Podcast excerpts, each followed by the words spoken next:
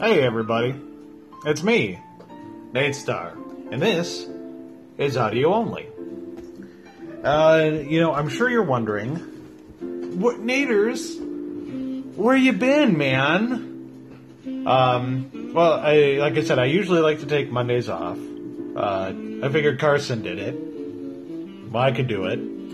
And, um, but I took Monday off, and then Tuesday, the day just kind of got away from me. And yesterday uh, was my kid's last day of school, so I kind of spent the day hanging out with them. And uh, it was a it was it was kind of an odd day for me. Um, you know, if anybody knows me personally, I, one of the things I struggle with is my own mortality. I don't like getting old. I don't like um, acknowledging how old I actually am. Um, I don't like the idea of um, the time on my mor- this mortal coil uh, being finite. And um, I looked at uh, my oldest son, Doc. Uh, he had a photo taken when he graduated from kindergarten, and then there was a photo taken uh, yesterday uh, when he was done with the fifth grade, and he'll be going to junior high next year. And it was, uh, I'll admit, I got a little choked up just at that, just at looking into the comparison of the two photos uh, that my wife had put on Facebook in a little nice collage. And um, one of the things uh, when I when my oldest son was first born, um, I coincidentally got to meet uh, my wife's brother from Canada. He lives um, like a, my wife's sisters live in uh, Windsor, which is a lot closer. So I, I've seen them pretty regularly, and, and by proxy, the family, their families, and um, but her brother lives um, in British Columbia, so it's it's a lot farther, you know. And uh, he had been here uh, visiting, and so we stopped and had a beer at a local brew pub. And his son was just graduating from high school, and I remember him saying, you know, it's not going to be very long from where you're at to where I am. He's like, it's going to go by so fast, and you're not going to believe it. And that, and you know, you hear that kind of crap all the time. Everybody says, just wait. Oh man, it's going to go by so quickly. Blah blah blah. And you know what? They're fucking right. I, I try not to swear. They're they're right.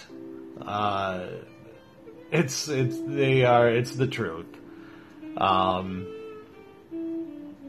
it is uh, it is only it seems like only yesterday I was bringing him home uh, as a newborn baby, ten pounds eight ounces,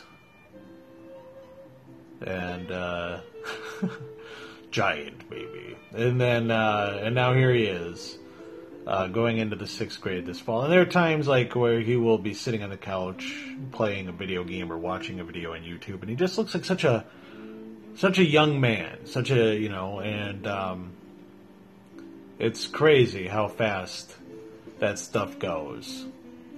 It really is. But uh, yeah, let's get let's get to today's birthday. Uh, it's the birthday of novelist and poet Louise Erdrich. Born in Little Falls, Minnesota, she grew up in Wahpeton, North Dakota. Her mother was a French Ojibwe, and her father was a German American. She grew up in a big family, the oldest of seven children, with lots of extended family nearby. She said, The people in our families made everything into a story. People just sit, and the stories start coming one after another, just sort of grab on the tail of the last person's story. It reminds you of something, and you keep going on. I suppose that when you grow up constantly hearing the stories rise, break, and fall, it gets into you somehow. And uh, if I could break here for a moment, that's true. I like as a, um, you know, when when people come to visit uh, my home, or you know, or I go to visit their place, I'm not looking to go out and see this and that and the other thing. I really like being in a group. I like I like hanging out, uh, having some drinks, whether it be soda or you know some libations, you know whatever. Um, and everybody spinning yarns and telling tales and, and laughing and and uh, the fellowship. I mean that's that's what makes the travel worth it for me is to to have those memories of the laughter and the and the good times. I think that's that's the key uh, to a happy life. Is if you if you can laugh more than you cry, I think you're you're doing all right. But uh, her parents encouraged her writing. Her father even paid her a nickel for every story she wrote. When she was a teenager, her mother found a picture in National Geographic of ice sculptures at Dartmouth College, and it piqued her interest since Dartmouth was historically dedicated to educating Native Americans. Erdrich was accepted as part of the first class to admit women. It was also the first year of Dartmouth's new Native American Studies program, run by a young professor named Michael Dorris, whom she eventually married. Erdrich said of writing, I was in college and had failed at everything else. I kept journals and diaries when I was a kid, and I started writing when I was 19 or 20. After college, I decided that's absolutely what I wanted to do. Part of it was that I did not prepare myself for anything else in life. And that's true. You look into things, and you know, sometimes life steers you where you should be. You know, some people, they know what they want to be from the moment they are born. You know, like as soon as they are able to formulate an opinion, they're like, I'm going to do this. This is, you know, this is what I, I want to be. This is what I want to do. And great for them. And then there's people like myself who I want to know, I want to know too many things. Like, uh, you know, I, I've had a lot of jobs, but because I always want to know more. And if you're not willing to teach me more, then I'm going to go somewhere that I can. I want to learn more. I want to learn, I want to know everything. I don't want to just uh, know this one aspect. I want to know every aspect. Teach me more and more and more. I think that's, uh, but you know, for those who who have their goal uh, and and excel at it and work hard at it, I think that's remarkable. It must be nice because uh, it was very hard for me to let my gra- the grass grow under my feet. Um, but if you have that kind of like wherewithal to know what you want to be and stick with that vocation and do that thing, that's absolutely amazing. After graduation, uh, she had returned to North Dakota and worked as a resident poet in the schools, driving all over the state in her old pickup truck. She often went out to the local bar in whatever town she happened to be visiting, and there she heard all kinds of fascinating stories. She was writing poetry, but she was frustrated by it, and she finally realized that she was trying to tell too many stories in her poems, and that what she really needed was to write fiction. She thought about the people she had known growing up in Wahpeton and on the Turtle Mountain Indian Reservation, and other various conversations she had in bars around North Dakota. And she started writing a book that was a collection of stories told by a whole chorus of characters.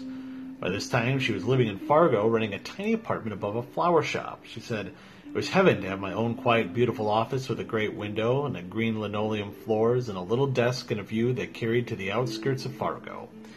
Eventually, she set her book aside, convinced that she needed to write a more conventional novel. In the meantime, she published her first short story called Saint Marie. She got two letters in response one from an angry priest who felt she had misrepresented his religion, and the other from Philip Roth, who said he liked it. She was too shy to write back, but it inspired her to keep writing. Her novel was rejected by everyone she sent it to, so after a while she gave it up and went back to her first book and became and that became Love Medicine in 1984, which won the National Book Critics Circle Award. Her novels include The Beet Queen, uh, The Master Butchers, Singing Club, The Plague of Doves, and The Round House. So there you have it. A little bit about life and a little bit about history. Life and learning are the two greatest gifts that we are given. So do your best, have a great time, and be careful out there.